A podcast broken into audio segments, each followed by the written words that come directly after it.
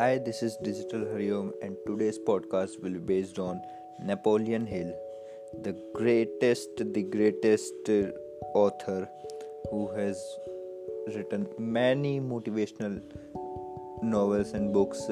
So, today's podcast is focused on Napoleon Hill and about the Napoleon Hill.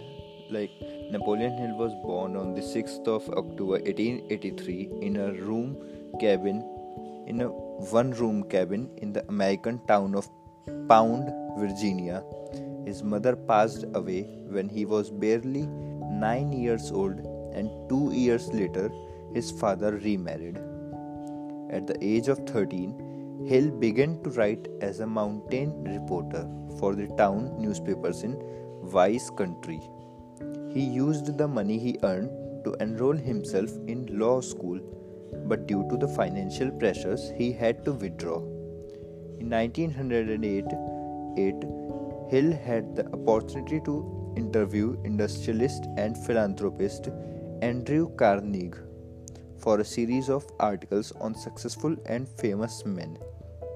It was at his, this time that Carnegie introduced Hill to his secret formula of success Carnegie believed that this formula should be accessible by all and entrusted Hill with the task of collating this information and studying successful people and their application of the formula.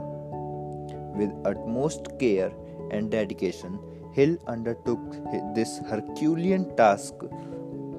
The first fruit of this labor of love and devotion was the law of success published in 1928. This was followed by The Magic Ladder to Success in 1930, 1930 and finally his life's defining work, Think and Grow Rich, in 1937.